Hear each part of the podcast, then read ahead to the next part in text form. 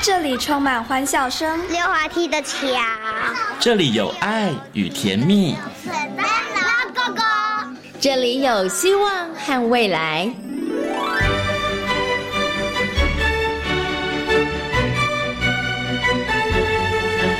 遇见幸福幼儿园，遇见幸福幼儿，遇见幸福幼儿，遇见幸福幼儿园。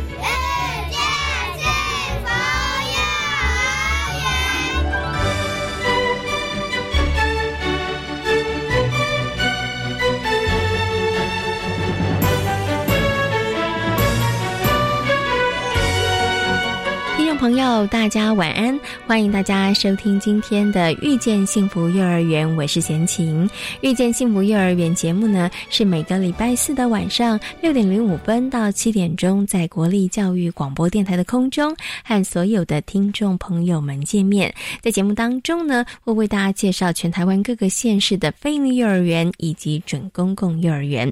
那么，在今天的幸福幼儿园，要为大家来介绍的是私立普育幼儿园，那私立璞玉幼儿园呢，在今年加入了准公共幼儿园的行列哦。那为什么会加入准公共的行列呢？除了回馈家长、提供老师更优质的工作环境之外呢，园长表示哦，也希望能够借此花更多的时间投注在教学上，让每一位孩子都能够得到更周全的刺激和学习。那么，在今天幸福幼儿园的单元，璞玉幼儿园的彭淑珍园长将跟大家。来进行精彩的分享。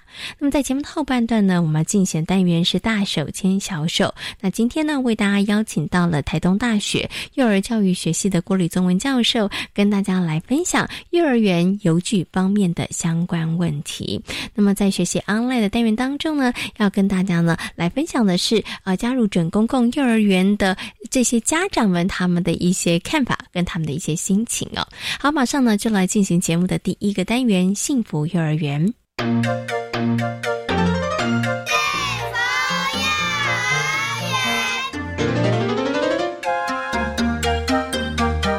成立二十七年的私立璞玉幼儿园，目前总共有大中小及幼幼班级，共有一百八十名左右的学生。从传统的部本教学到主题式开放学习。私立普语幼儿园的教学方式，随着时代的演变以及孩子的需求进行调整。这里是教育广播电台，您现在所收听到的节目呢是《遇见幸福幼儿园》，我是贤琴。接下来呢，在我们节目当中要进行的单元是幸福幼儿园。那么今天呢，要为大家介绍的这所幸福幼儿园呢，是位在中立的私立璞玉幼儿园。那么璞玉幼儿园呢，也在今年二零一九年加入了我们准公共幼儿园的行列哦。很高兴的在今天节目当中呢，为大家邀请到哇，这位幼教资历非常资深，超过三十年的我们璞玉幼儿园的彭淑珍园长呢来。节目当中哦，跟所有听众朋友好好来介绍璞玉幼儿园。Hello，园长您好，你好，是璞玉幼儿园的写法，我一定要告诉大家一下，因为大家一定会想说，哎，是不是我们常常知道那个璞玉啊，带琢的、带琢磨的璞玉哦？它的璞是朴质的朴，是对玉是作玉英才的玉，是对。当时为什么会命名这个名字啊，园长？嗯，我觉得孩子就像一块璞玉，未经雕琢的玉，很好的良玉，是那需要呃好老师，对，好的爸爸妈妈跟我们。所有的幼教的呃工作人员，然后一起陪伴他们成长。是 OK 好，所以取了一个这也很有意义的一个幼儿园的名字哦。那璞玉幼儿园呢，其实成立到现在二零一九年，哇，掐指一算，已经有二十七年的时间了。是的，对好。然后当年呢，其实就是我们的彭园长成立的哈，所以彭园长他的幼教资历非常的深，有超过三十年的时间哈。我想先请问一下园长了，这份工作做超过三十年，很不容易耶。是什么让你可以在这个行列、在这个岗位上面做这么久的时间？嗯，因为他生他很单纯，嗯哼，因为他呃可以在这边得到一些成就感，嗯哼，呃，在这边可以交到很多好朋友跟好的家长。那当然，当孩子们回来学校看看我们的时候，那一份呃那一份呃对学校的肯定，对我的肯定，然后让我能够愿意坚持下去。是，其实他，在幼教工作能够做这么久，真的很不容易。他真的要有很好的，我觉得心性，坚持度要很高。啊，是的，我我常说，做一个分幼幼教老师呢，他要有心呐，有任有爱心，有耐心，有用心。嗯，那么他就可以把这件这份工作啊做得很开心，然后可以把它持续下去。是 OK，所以要有三心哈，你 才能够开心。对对对对对，对老师开心这件事情其实也很重要了。是的。虽然这份工作很辛苦，但是我相信彭园长一定是做的很开心啊！对，因为他不止呢自己担担任这个幼教老师，他其实二十七年前他自己就创了这个璞玉幼儿园。当时为什么会想要创这个璞玉幼儿园呢？嗯，因为在二十七年前呢，幼教的环境没有像现在的这么的完善，嗯，然后呃，对幼教的老师也没有这么呃，就是妥善的照顾，那。呃，那个时候刚好也自己结婚生子，那我也觉得，呃，与其这样，倒不如就是自己聊 Loki。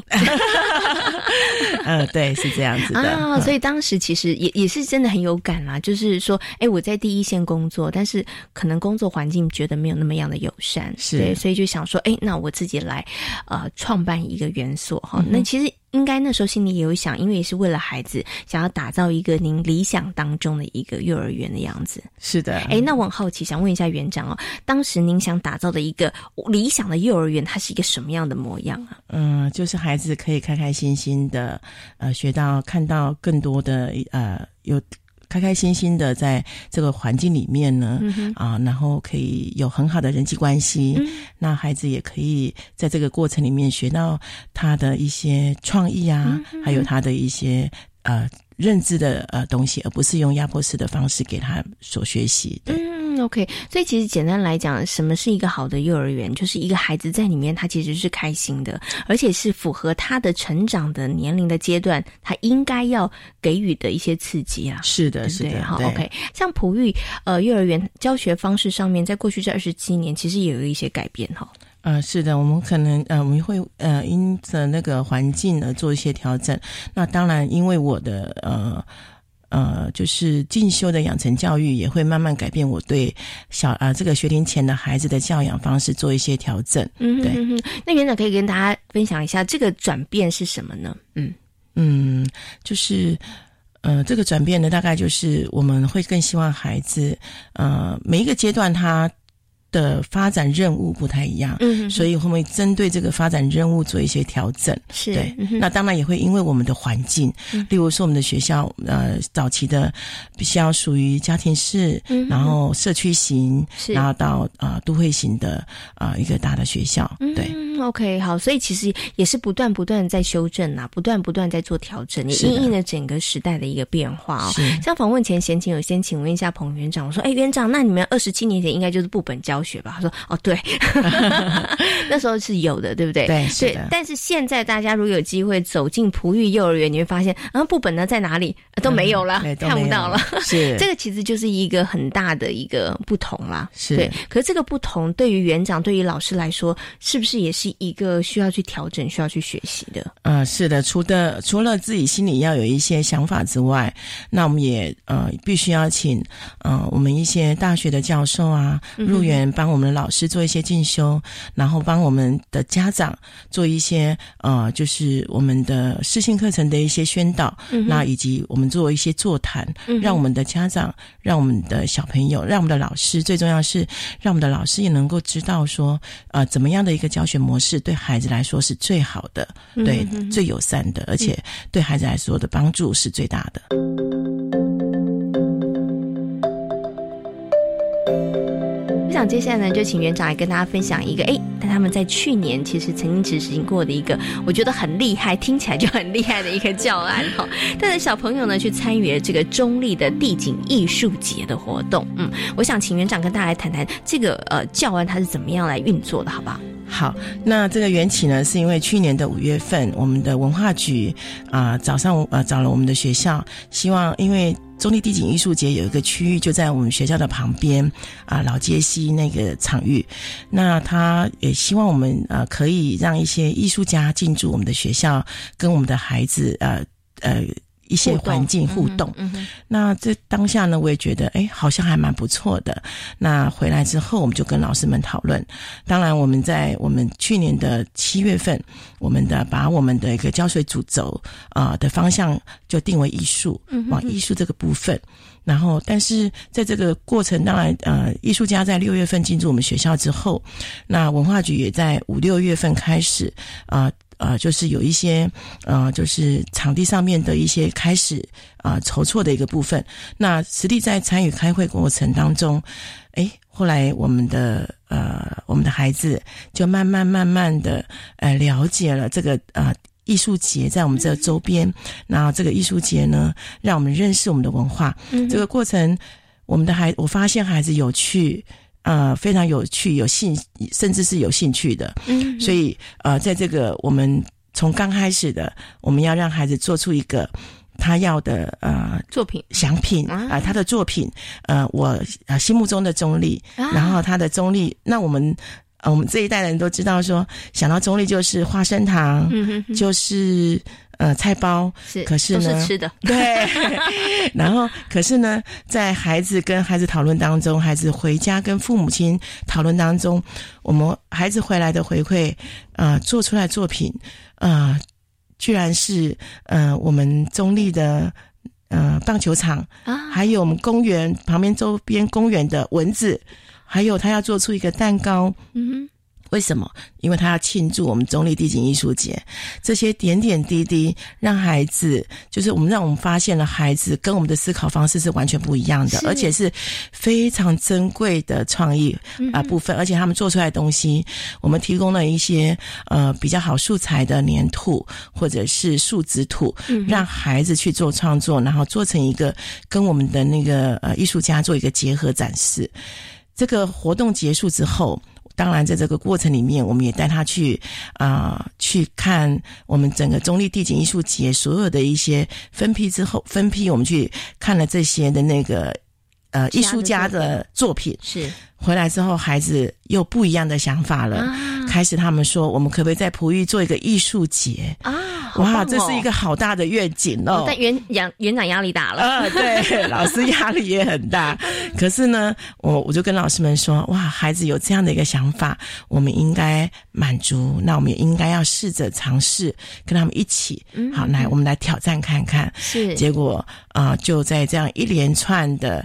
啊，两个月、三个月的时间，我们我们学校真的产生了一个艺术节。那尤其是有一个班级，他可能他就呃，在我们教学校的校园里面设了一个补天计划。嗯啊，那他们用刚开始他们用布去编织，嗯，后来发现布遇到水，它会呃会。会有重量，嗯，所以吊不起来。是，那他们就改变了，用塑胶绳啊，用塑胶绳拉成一条线之后，挂在我们的校园的呃东边，挂到西边，请叔叔协助。结果他们发现，只是一条线，好像不是网哎。嗯，然后他们想觉得要把我们的操场盖起来，嗯，然后他们要在下面啊野餐画画啊。哦，那后来他们就。发跟老师们又发响了，就把它变成两条线，中间就把它拉起来。那所以最后啊，一个月后，他们真的把我们学校的操场，因为我们学校很大，他就把我们学校操场的大概四分之一吧，整个拉成一个网。啊，在下面，在那个网的底下画画的那个画面，是我这辈子可能呃永远都不会忘记的感动。然后呃。当然，他们这是这只是一个班级的一个部分。那也有班级，他可能他做的是呃儿童乐园，嗯，他们利用不一样的素材，他们就做了一个摩天轮，是。啊，点点滴滴，这些都是我们啊在上去年上学期的一个啊一整个系列下来啊孩子的感动，嗯，跟家长的感动，以及啊对学校老师。最大的一个就是成就感，我想这个部分我们所有的家长啊，跟小孩，我想对他们来说都是一个很难忘的学习。是，真的，我觉得不止感动，对于孩子来讲，那个学习是更加的这个深刻。对他的过程，像他们发现说这样啊不不可以用，嗯然后甚至在编织当中需要两个通力合作。是，然后他们甚至发现，哎，当我一个人可以做两个用，他把脚也帮另外一个孩子踩住那个线，让他能够编织。是，他们也编织出不一样的素材，甚至把家里。不要的绳子，哎，也拿来了，对，都把它拆下来了。是，所以家长也觉得说，哇，这些孩子怎么这么认真啊？他们也去，对，不仅认真，而且我觉得孩子也发挥他们的创意，而且在这个过程当中，你也看到孩子，他们在这个过程里头，他们遇到了困难，但是他们会想办法，我们怎么样来解决这个困难？没错，你这个问这个部分上的学习，是老师讲再多次，可能孩子还是没有办法感受得到，但是他们透过这样子的一个，他们这么。想要去完成的一个任务 或一件事情的时候，我觉得他们就可以很深刻的学习到。是啊，就像他们会拿呃纸笔来做他们的呃计划图，嗯，做他们的那个呃。做测量。是。啊，那其实这就是一种学习，不需要让他们写很多的字，是。这个是对他们有意义的学习。所以我们的孩子会写字，但是他不是用很刻意的去写出大人想要让他写的字。所以我想我们的孩子真的是太棒了。OK，好，我特别会请园长来谈这个艺术跟体能部分，是因为其实绝大多数的家长他们呃会觉得说，哎，艺术跟体能好像在一般的学科以后或者一般的学习里头，大家都会把它放在比较后面，大家都觉得说，嗯，好像认知比较重要啦，或是语言的学习比较重要。其实要告诉大家，艺术跟体能跟其他学科是同等的重要的，对。所以其实均衡的发展对孩子来说才会是比较好的哈。好，我最后呢，想要请我们的彭院长跟大家来谈一下，就是其实呢，璞玉幼儿园呢成立到今年二零一九年二十七年的时间，其实呢经营的很好，有口皆碑哈。所以呢，其实一直招生的状况也都很好，但是。在今年二零一九年呢，当六都可以开始加入这个准公共行列的时候呢，璞玉是第一个报名参加的。对，所以想来请问一下园长，因为招生的部分上面其实对你们来讲没有太大的困扰，对不对？可是所以当时为什么会想要加入这个准公共幼儿园的行列呢？嗯，社会责任吧。嗯，那我首先是希望能够降低家长的经济负担啊。再来就是，我们希望能够稳定老师的服务意愿，让老师呢，让还有。让呃，在幼教职场上的老师以及还在职场外观望的老师，能够喜欢幼教这份工作，啊，能够愿意回到幼教职场，那为更多的幼儿园幼儿的孩子跟我们的家长服务。对，因为普遍社会观感对幼教老师都是负面的多于呃正面的。是，那我个人觉得非常的可惜，因为很多的养成教育都让这些老师非常有。啊，爱心、动力以及他啊很多的专业能力，那我觉得他们应该呃可以有受到更好的照顾。对，OK，好，所以其实一方面是社会责任，然后也希望可以减轻真的家长的负担，然后可以提供老师更好的一个呃工作的环境哈，真的让老师能够比较安心，没有后顾之忧的工作，其实对于孩子来讲也是一个很大很大的福气。对对，好，那的确有在璞玉加入这个呃准公共的呃幼儿园。之后呢，其实家长们应该都非常开心吧？嗯，非常开心。他们都说：“真的不用注册费吗？这一次怎么还没有收注册费呢？” 是，然后月费只要四千五吗？对他们有很多的啊，觉得。不可能是哎，而且学校招生那么好，为什么愿意这样做？对，是哎，所以所以园长还需要再告诉大家一下，告诉这个家长们。嗯，是的，我们在加入准公幼之后呢，我们有为我们的家长。啊，校内的家长开了说明会，啊，校外的家长我们也开了说明会。什么是准公共幼儿园？什么呃，它跟一般私幼哪里不一样？跟以前的普语有没有不一样？是，对，OK。所以其实在这部分上面，其实也做了一些努力啦，让这个本来就读的家长，或者是打算准备要就读的家长，其实大家有更多的认识，是对不对？好，对，好，那其实呢，以呃今年二零一九年普育呢加入这准公共的行列哈，那其实我觉得对于这个园长来讲，因为二十七年的这样子的一个经营幼儿园的经验里头，我觉得他一定也学会一件事情，就要不断的修正跟调整。所以呢，我想呢，最后想请问一下园长，就是哎，因为也加入了准公共了，对您来讲，或是对于璞玉幼儿园来讲，哎，其实接下来有没有一个可以让您觉得，哎，我可以继续再努力往前的一个这个什么样的方向或目标？嗯，当然，我现在有很多的呃，多出很多的时间，我可以跟老师有更多的研讨，然后可以做好啊传承的工作。我很喜欢跟家长分享我的育儿呃经验，以及跟我们的老师去分享呃，我们应该怎么样去。呃，去把课程做得更好，是，然后能够呃一起，然后甚至呃去观摩比较优质的幼儿园，或者是比较值得我们去学习的幼儿园。嗯，好，今天呢也非常感谢呢中立呢私立璞玉幼儿园的彭淑珍园长在空中跟所有的听众朋友做这么精彩的分享，也非常感谢彭园长，谢谢您，谢谢。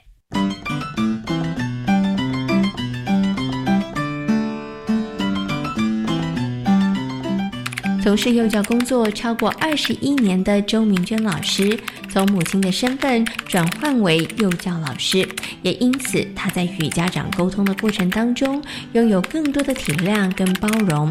一路走来，她期许自己能够看到每个孩子的优点，让孩子能够适性的发展。其实当初我是家长，然后在帮孩子找幼儿园的时候，找了二十几家，然后我发现说。呀，学前教育这么重要，然后呢，呃，再过一段时间，就是园所方面呢，他希望说，呃，找我去学校帮忙，因为他觉得我有幼教人的特质。然后这样一路进入幼教界到现在二十一年哦，所以您其实还蛮特别的哈。而且我是学企业管理，我不是学幼教的。哎，对呀，所以您其实真的是因为帮孩子在找这个幼儿园的过程当中，对，发现了幼教的重要，然后自己干脆聊了可以啊。对，不过就是要一路回校园再进修，然后 充实自己学习这样子。嗯，不过我觉得哈，明轩老师可以特别来谈一下，因为您可能跟其他的呃，可能幼儿园老师又不太一样的地方，是因为您是当了。妈妈之后，然后才进入到幼儿园，然后来当老师。所以我觉得在跟孩子相处的过程当中，您一定特别的有那个感觉，对不对？嗯嗯，就是当初园所是因为这样，希望我继续帮忙，因为他们希望找一个呃站在家长立场的老师。然后可以帮家长多设想，这是园方的体贴啦。是，可是我觉得刚开始的时候，我会比较混淆，是我会以妈妈的角色去带孩子。嗯，那其实孩子们在学校需要的是老师。是，对，所以这个部分还是要求正自己，以一个正确专业的知识去带孩子。嗯，OK，所以在一路上真的自己也不断的调整，不断这个修正哈。可是您刚刚有讲到，哎，元芳那时候看到您可能有幼教人的特质，然后也希望可以邀请您，然后进入园所来服务，就是可以。哎，用您的角度来看看，怎么样跟家长可以做一个比较好的沟通跟互动？所以，其实您在跟这个家长日后啊，在这个幼教工作当中，跟家长的沟通上面，是不是真的比较容易？可以啊，怎么讲呢？比较容易沟通，然后比较容易有个共识呢？比较能够去体会他们的心情啊，嗯哼，比他们。像他们舍不得啊，放不下呀，然后他们的辛苦啊，跟有时候不能跟学校配合的原因都比较清楚一点。可是有时候就是因为这样子，我觉得家长知道了，老师知道我的苦衷，我觉得他可能在这个园方的配合上面，他其实也可以愿意退一步啦。对。对不对？哈，有的说服他，嗯嗯嗯，所以有的时候真的是一个将心比心啦。对，对他觉得哎，有人了解我的 难处的时候，这感觉其实就很不一样了哈。所以我讲，接下来就要请明君老师跟大家谈一下。所以在这么漫长的一个幼教生涯当中，其实您您觉得啦，哈，以您自己一个专业的幼教老师来说，您最希望可以啊陪伴孩子什么，或者是呃希望孩子能够长成什么样子呢？嗯其实刚开始都会想说，老师的立场要多教会孩子事情。可是后来我会发现，其实我们需要从孩子上面身上去学很多的事情。嗯哼，对，所以其实我比较希望的是，孩子们能够在这样的环境，然后有趣的游戏当中，可以快乐去探索和学习。其实不一定要学会什么，在过程中他们就已经有很多的体验了。是，然后再来是。我希望帮助家长，也帮助孩子们找到自己的优势，因为每个孩子都是独一无二的，他们每个人都有自己的优势。那他们如何去勇敢的表达，跟做做自己，我觉得这个都很重要。嗯，那还有一个是我觉得最重要，就是我希望孩子们，因为他们在这个三到六岁的过程中是最纯真、最善良的。我希望他们可以保有这样善良的心、纯真的心，去面对周遭的人事物还有环境，因为这样子会一路陪伴他们到小学、国中、高中以后。嗯。OK，所以希望孩子们能够看到自己的潜能，对不对？然后可以让他们一个在一个安全、值得信任的环境里头，他们可以尽情的去探索。对，好。然后刚刚明娟老师有说，哎，真的很希望孩子那个纯真的心，不要只有在幼儿，是不是可以一路陪伴着他们？即使他们在长大之后，可能遇到其他的困难或是其他人事物的时候，也可以用那个呃最棒的那个初心去看待，好，去学习，去面对，然后去。解决哈，对，好，那今天呢也非常谢谢呢明娟老师跟大家所做的精彩的分享，谢谢明娟老师，谢谢您，谢谢，嗯。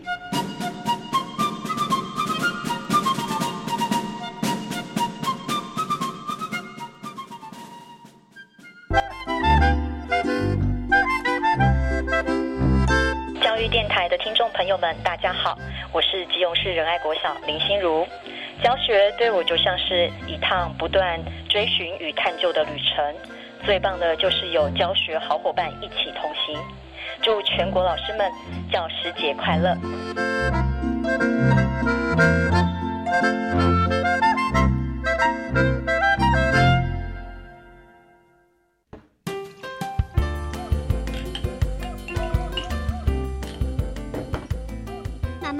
我们的学校教室最近被改造了耶！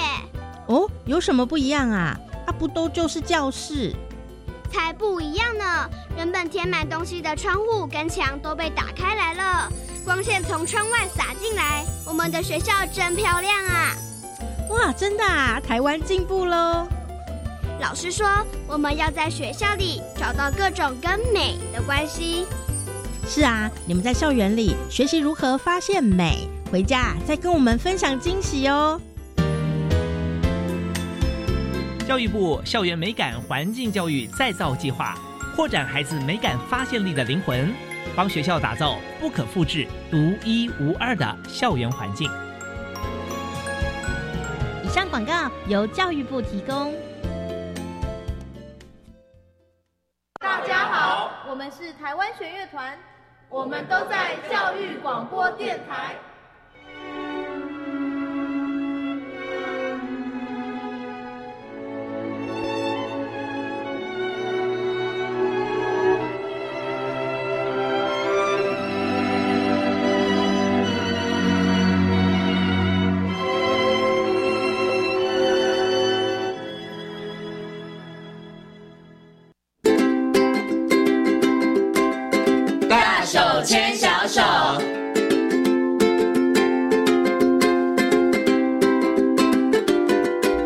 是教育广播电台，您现在所收听到的节目呢是遇见幸福幼儿园，我是贤琴。接下来呢，在节目当中要进行的单元是大手牵小手。那么在今天单元当中呢，很高兴的为大家邀请到台东大学幼儿教育学系的郭李宗文教授呢来到节目当中哦。我们今天呢要跟大家呢好好来谈谈呢，其实在很多的幼儿园或是在很多的公园，大家其实都会看到的一些户外的游具哈。那么今天呢，要请我们的中文老师好好来带着大家认识这些游具。它其实不止玩而已，其实对于孩子的学习成长来讲，它也有非常非常大的影响。好，那首先呢，先跟我们的中文老师问声好，Hello，老师您好。心情好，各位听众大家好。嗯，其实一提到游具呢，我相信现在在绝大多数的听众朋友的脑海当中，马上会浮现了，呃，溜滑梯啦、荡秋千啦、跷跷板啦，好，这些应该很多的爸爸妈妈小的时候都玩过。是的，好，那有一些其实我们现在在幼儿园里头也可以看到，没错，对，像溜滑梯应该是很多幼儿园或是公园里头都可以看得到的。嗯，对啊，而且孩子也很喜欢。是。好，不过呢，我们要请老师来跟大家谈谈哦，到底这个游具呢，它是不是有分一些种类？然后游具它对于孩子的学习来讲，其实是不是有一定的这个影响跟必要性？嗯嗯，我们应该这么说，其实孩子们对于这个游具啊，都是非常喜欢的。嗯哼，好，那我们在游具上，我们学理上大概分成四大类。嗯，一种叫做传统的这个游戏场。是好，然后第二种叫现代式的游戏场，嗯，第三种叫冒险式的，嗯，然后第四种叫创造式的，是，所以大概这四大种，那我大概分别跟大家介绍一下。其实，呃，不过我要先说哦，我们并没有强调说哪一种就是最好，嗯嗯，好，只是说因为这个时代啦，或者说我们在这个不同的做法上面，我们就把它分成这四大类。是好，那第一种传统游具就是我们小时候那样子。溜滑梯，溜滑梯，大象溜滑梯就是溜滑梯，是。然后，呃，秋千就是秋千，然后那个呃爬攀爬架就是攀爬架，跷跷板就跷跷板，跷跷板就跷跷板。像我们以前就有个地球仪，有没有？就攀爬，对，就是每一个都是独立的哦，然后没有连连在一起。所以这个传统的油具，它是不是就是它只有单一功能的？对，这种就是传统的油具。嗯，OK。所以像这种就是我们讲传统，然后第二种叫现代，现代就是我们现在在公园啊，在幼儿园最常见的，就我们把这些单一的功能好像有点连接在一起，嗯哼，所以我们可能就是哎，比如说哎上个楼梯，然后再过个小桥，然后就溜滑梯下来，是，或是在那个小桥下面会有个荡秋千，然后或是哪里又可以呃做一些什么事哈，就它是连接在一起的一种大型的游具。是像这些的话，我们就称它为是比较现代式的邮具。嗯哼，传统式跟现代式呢？现代式现是大家现在可能比较容易看到的哈。但我觉得它也可以有个名字叫复合式邮具。是的，是的，就它结合了非常多的部分。其实会这样的发展，我觉得也许是跟空间也有点关系。是因为空间变小了，就户外空间变小了，对，所以我们就把它全部集合在一起了。对，好好，老师刚刚提到了游具有四大类嘛？我们刚刚讲传统跟现代。那我们接下来请老师谈谈这个冒险的游具，还有这个创意的游具是什么呢？冒险的游具的话，它比较有点像我们呃呃叫做冒险式的游戏场，嗯，这有很多的绳索，或是有很多的这个轮胎，哦，或是有很多的木板，好，就有点那个木板有点像是我们。呃，喝酒的时候不是有个木箱，有吗？木条做的这样子的。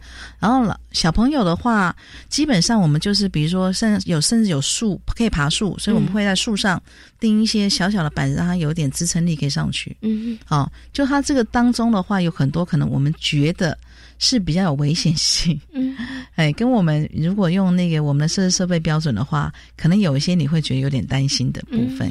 可是孩子的话，他就在这里面，他有很多的。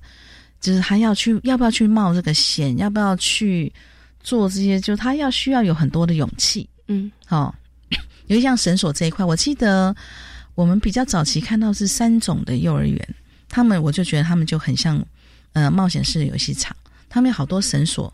绑在那边，上下就各一个绳索，小朋友就上面拉着，下面踩着，就从一个区域到另外一个区域。嗯，对。可是当然它没有很高，是。可是对孩子来讲，那挑战性就非常的大，是因为它的所有的支撑就是上下两根绳子而已。对。所以像像这些的话，就还是他要有更多的勇气去做一些尝试。嗯，我觉得那个那种的游戏场，我们就常称它为是冒险式的游戏场。是 OK，这可能比较适合大班的孩子了，中大班的孩子。对。大班的孩子可以做，可是当幼小班我们可以有小一点。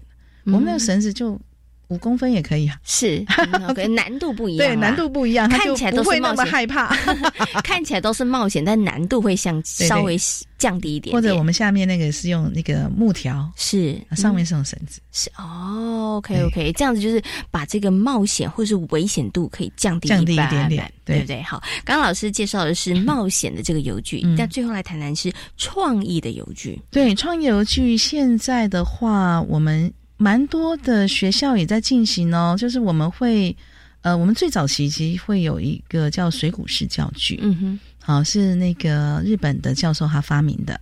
那我们会有木箱四个，嗯，好两大两小。是。好，然后那个还有四个楼梯，嗯，好单单的楼梯没有不是这个三角梯单楼梯，然后还有四个呃平衡木。嗯哼，平衡木的话，大概是十公分到十五公分的一个木木条，是。还是立体的。嗯，然后再来的话，就是四个平衡板。嗯，平衡板比较宽，大概二十到二十五公分，是。啊，它的那个薄板。那我们就用这几个东西的话，然后再加上我们的砖笼啦，或者跳垫啦，然后就把它小朋友可以任意的组合，是成他想要玩的这个游戏的形式。嗯，那这是最早的。那现在我们发现有好多的幼儿园，它就更开放了哈。比如说，像我最近看了好几个影片，那个小朋友做的这个溜滑梯啊，嗯。哎，他就是用那个那个我们刚刚讲那个平衡板木板，哎，他有有最近看到有一个是，他就就着我们的树，是，他有一棵树的话，他就把它架在那边，然后想办法把它固定，是，小朋友就从上面溜下来，滑下来了，哎，可是我们一般的溜滑梯，它其实角度大概就是三十度左右，是，可是那个溜滑梯我看起来应该有。四十五度到六十度之间，所以它也是另类的冒险冒险游戏。可是小孩就觉，可是他因为很短了哈，所以小孩就觉得我可以，我可以。是，然后他，可是他第一个他要先爬上树，然后再留下来。可是这些都他自己，然后他就会不断的改造。是，然后我们也看到孩子他们在做那个秋千，是，他的秋千很好玩，他就是。刚开始也是只有用绳子，就用脚踩上去，或者是坐在，他就觉得哦好痛哦，嗯那屁股很痛，所以他们就想，嗯，有些秋千不是有轮胎吗？是，他就去加轮胎，嗯哼，然后他就是用用这些，可是他就是一一直不断的创造，是，哎，创造他自己的游具，嗯，哎，所以我们称它为是一种创造性的游行场。哦，所以创造呃，这个创造的游具、创造式的这个游戏场，它其实就有很多的可能了，对对不对？哈，就是孩子们可能可以用呃，你可以看到的一些素材，是对。我也看到有人可能用那个轮胎，是对轮胎，其实也可以来做一些些的这个设计的，哈。好，所以刚刚老师呢，把这个游具呢稍微帮大家做一些介绍，然后我们也做了一些这个分类。可是我想接下来就要请问一下老师哦，因为我们在上一次的时候跟大家谈到了这个户外。的一个可能学习场域里头哈，那我们有谈到了沙水区、菜园、花园，对不对？那请问一下老师，是不是也要设置这个游具？是游具场，才让才也算是在这个户外学习区当中的一环呢？是的，因为大部分的呃幼儿园都会先设计 游游游戏场。嗯嗯，或是先设了游具，才考量刚刚我们讲的沙水啦，或菜圃花园那个那个部分。哦，所以大家的优先考量是游具，是不是？而而且大家也会觉得那个好像特别吸引孩子。嗯嗯嗯，对，因为其他的部分你要真的进来之后才可以体会得到。是，可是游具你放在那里，哎，小孩就会想我要进来玩啊，他会觉得哎看起来就有有趣了。对，对不对？对，OK。然后我们其实还有一个部分，我们上一集想谈，可是忘了谈了。就是其实我们除了这些游具，还有一些移动式的游具。嗯，什么是移动式的游具呢？移动式游具，比如说像我们的溜溜车啦，然后我们的三轮车啦，哦，还有手推车啦，然后甚至是人力的这个推车都可以。这个就是我要提，我就是我觉得很有趣。我在台湾哦，我常看到老师们买的这些，我们刚刚讲那些车子，都买同一种形式，然后买很多很多台。可是我在国外看的都是各种各样不同的，有的是用手推的，有用用手拉的，有的用那个那个两个人坐，有的是单个人坐的，有的人就是用屁股这样扭来扭去，就扭扭车就可以走了，有的是一定要踩才能走，有的甚至用手嗯来让它前进的，它的那个多样性非常的多。嗯哼，对呀，我就觉得，哎，为什么我们的老师总是只买一种形式？会不会老师是担心车辆不够多，孩子会争吵？所以所以要多一点点呢？对，可是我觉得多一点点也没办法多到每人都一台。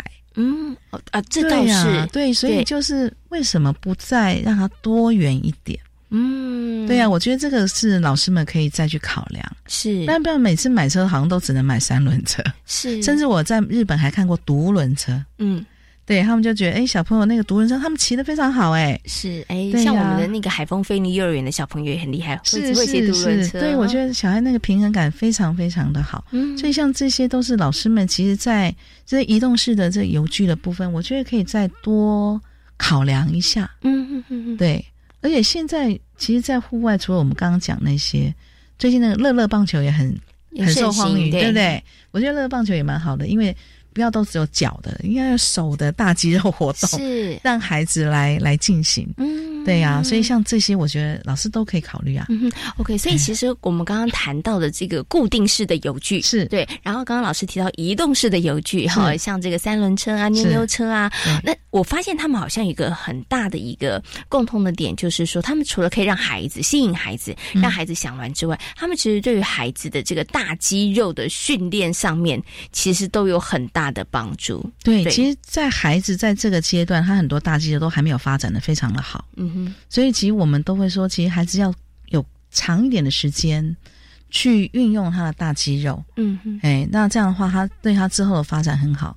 是，哎，我刚刚还想起来一个，我们在我们偏乡啊，现在开始流行射箭。所以我们也让孩子 来射箭，也是手部的大肌肉。听到老师讲出“射箭”两个字的时候，贤琴的眼睛不禁就瞪大了。射箭这件事情不是壮年男子、成年男子才做的事吗？幼儿园的小朋友可以射箭吗？对啊，就是小朋友的小朋友的弓箭，弓箭，对他就会有那个拉的感觉。放是，然后我们就射一个，就画一个靶，是让他去射。哦，哎，所以其实我觉得从刚刚老师哦跟大家分享这个，我们可能呃原住民的幼儿园的在，因为要。在地文化嘛，好，所以呢，在这个有射箭这样子的一个户外的活动里头，我就发现说，哎，所以老师在这个户外的游具，或者是移动式的游具，或是一些活动的学习区域的这个规划，或者是设计思考的时候，其实你不妨可以从，哎，你想要训练孩子，或是培养孩子哪一个部分上面的这个能力，你可以从这个角度去思考，然后想说，哎，我可以提供他什么？比如说刚刚老师说的，哎，我们大部分都是脚的，那我们手是不是运动太少？所以我们来打打乐乐棒球，对，或者是我们来投篮，对，对不对？球类也是，我们刚刚也忘了讲这个部分，是，其实各种不同的球类对孩子也是非常好的。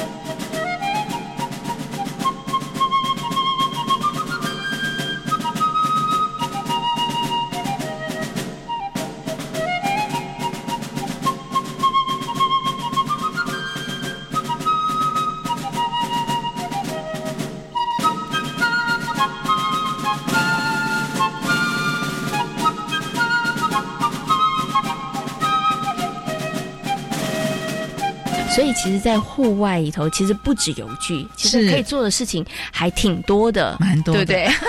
不过呢，我要再把这个话题拉回游具这个部分呢，因为我们刚刚游具老师有讲了几种这个形式，对不对？那我有看了一些这个幼儿园，他们有些呢，可能就是真的呃，在请设计师，然后来量身打造的哈，不管是复合式的或者是传统式的哈。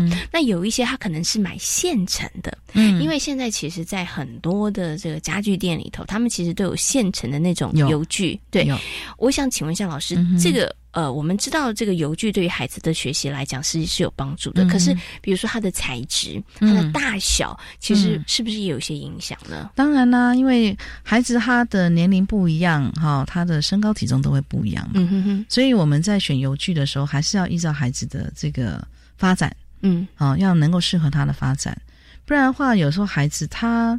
比如说，你像我们去外面买那种房间小小的那种溜滑梯，那真的只能就是幼幼班他们用啦。你如果给大班用，一下就坏了，嗯，而且他会觉得没有挑战性，嗯，他也根本就不想玩，或者他会玩错误危险的方法，他会用危险方式就觉得我。要不要挑战一下？我干脆从上面跳下来，对，或者我从旁边爬上去试试看，对不对？没错。哦，OK。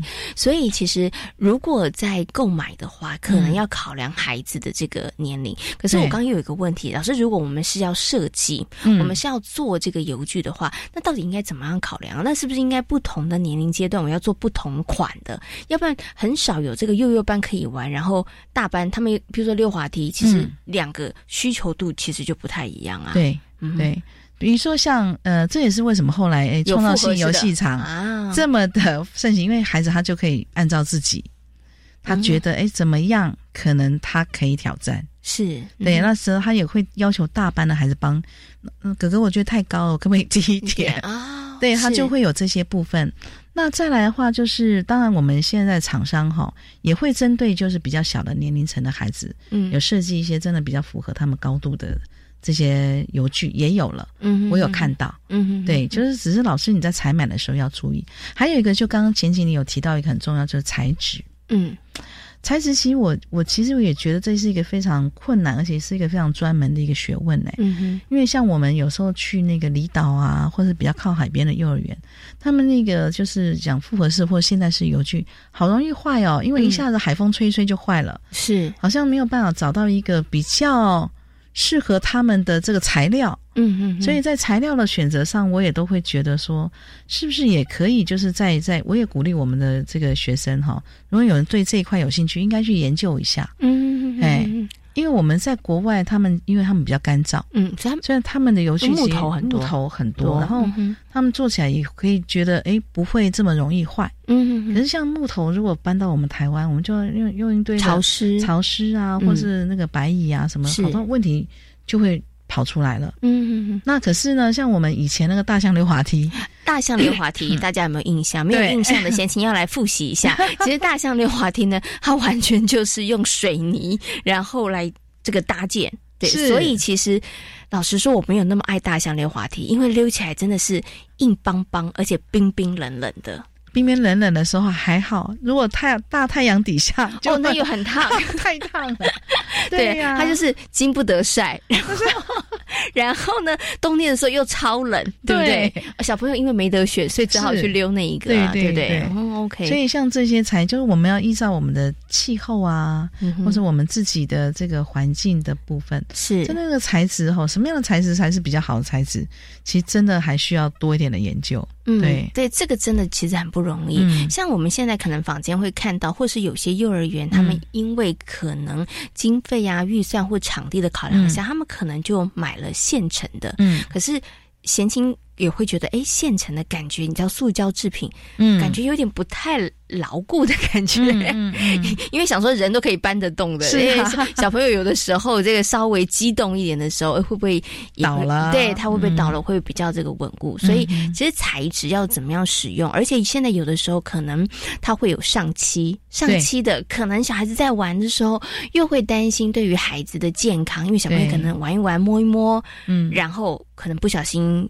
吃了手指头，或是碰到，可能又会有一些影响。这些其实都是在这个。呃，户外大型的游具的部分上面，可能要特别注意的事情，没错，对不对？好，好，那我们刚刚呢，跟大家谈到了一些可能关于这个游具的这个部分，我们谈到了材质，然后我们也谈到了呃，关于可能大小的这个部分，哈。可是我想接下来请问一下老师，就是啊，这个游具摆设的部分上面啊，因为我们刚好提到以台湾的这个气候来讲，有的地方可能比较潮湿一点，嗯，所以可能像木头，大家可以。可能会腐坏，对不对？好，那我们先不要谈那个气候。可是有的时候，我发现很多的油区下面都会铺。软垫哦，对不对？软垫，或者是说，有的时候，有的时候铺软垫是怕孩子受伤。嗯，但是我不晓得大家听众朋友有没有有过这个经验，带小朋友去，如果有铺软垫的这个大型游具玩的时候，如果下过雨，其实挺可怕的，对不对？所以，其实，在幼儿园里头，其实我们在设置这个游具的部分上面，是不是也要做一些考量啊？比如说排水啦，或者是防撞的这些装置，是不是也要做一些思考？嗯，我觉得排水是一个非常重要的一个部分。那防撞这件事情就会比较有趣了。嗯哼，哎，防撞的话，其实我们在看到有些国家，尤其日本，其实德国也是这样，他们并没有这么的在意孩子碰撞吗？孩子碰撞的这件事情。而且像日本啊，我们呃听到他们的老师就跟我们说，老师，嗯，小朋友碰一次他就知道那边。会很痛，嗯，哦所以他就会注意。他说孩子会注意，孩子会避免自己受伤。嗯，对。那当然，他的他的地面他没有铺什么软垫，可是他大部分就是沙子或是泥土。哦，哎，这跟我们真的不一样。草地，对，他就不会说哎铺个软垫，而且我们很多软垫都是塑胶的。对。在台湾好多地方都不有软垫，因为大家都怕孩子溜的太开心，然后一屁股坐在地板上会痛。对，可是我们会觉得，像我们小时候，其实泥土跟沙子，我觉得就够了。是，对呀。那在国外的话，因为他们比较干燥，我们会看到有一些是木屑。嗯，哎，因为他们干嘛，所以他不会有太多的这个木屑什么腐烂的问题。是，所以我们那时候就会觉得，哎，他们也是铺这些，没有铺塑胶垫哎。嗯，那塑胶我觉得那个味道真的很不好。嗯，我有的时候我觉得是清洁嗯对的问题。然后像我刚刚讲那个，如果真的下过雨，嗯，如果你那个水排水的状况没有很好的时候，你就觉得，哎，怎么踩下去好像会 会有水跑上来的感觉。对对对，OK，好，所以这个可能也是大家在这个设置的时候，可是也可以做一个考量的。但是我觉得刚刚老师有提到一个重点啊，就是我们呃。在孩子玩这些游具的时候，绝大多数的老师跟父母亲，大家都会想到这件事啦，就是很怕孩子会不会碰撞啊，会不会受伤。但是刚刚老师有提到一个重点。如果孩子他跌了一次碰了一次，他其实他也会学会保护自己的方法。没错，所以在操作或者是玩这些游具，或者是移动式的游具，不管是玩球，嗯，或是骑车的时候，老师是不是事前应该要做一些引导，嗯，然后教导孩子在这个部分上面？没错，这这也是非常重要的教育啊。嗯，OK，所以就是怎么样去玩，嗯，或者是在玩的过程当中，哎，谁先谁后，嗯，对，这个也是可能呃带着孩子。子们在。玩这些玩具游具的时候，啊，不管是移动是固定式的这个游具的时候，老师们可能要花一点心思的地方了。对，好，OK，好，那今天呢也非常谢谢呢台东大学幼儿教育学系的郭李宗文啊教授呢，中文老师在节目当中跟大家谈到了有关于这个户外的游具哈，不管是固定式的或是移动式的游具，那一方面呃这些东西的一些相关的问题。那今天呢也非常谢谢中文老师跟大家所做的分享，谢谢老师，谢谢贤琴，谢谢大家。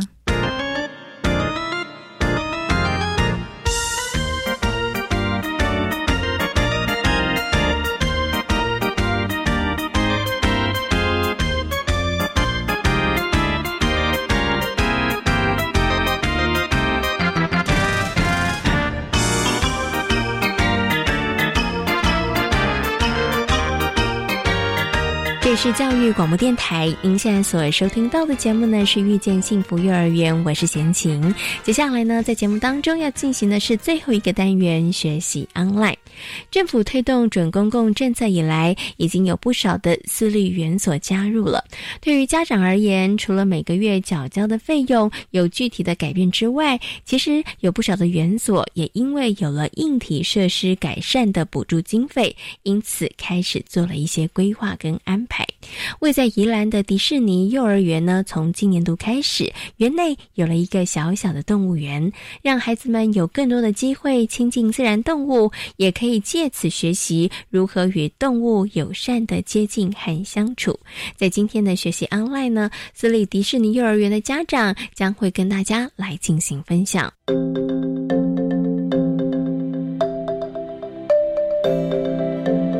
学习 online。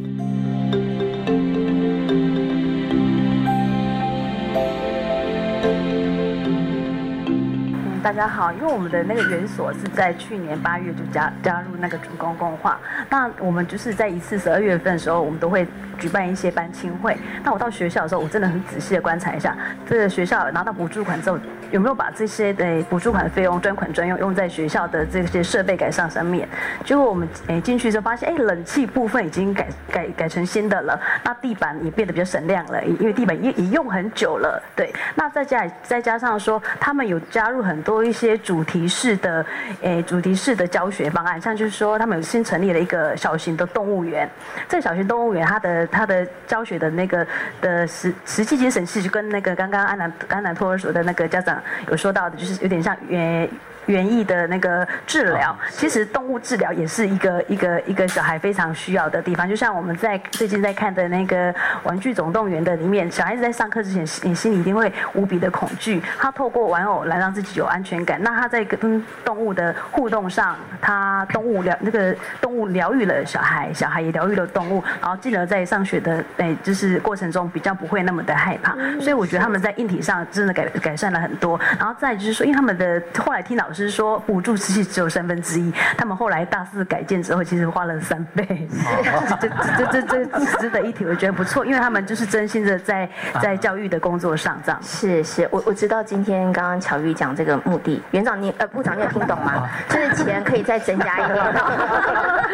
好，可是呢，我觉得啊，从刚刚这个巧玉还有我们的素兰跟大家分享，你会发现，哎，其实园所它真的有越来越多的可能，因为他们得到了。更多的资源之后，其实他们更敢放大胆的，然后去做更多的设计。然后，当然这些设计也是为了孩子他们的学习来做一个规划的哈。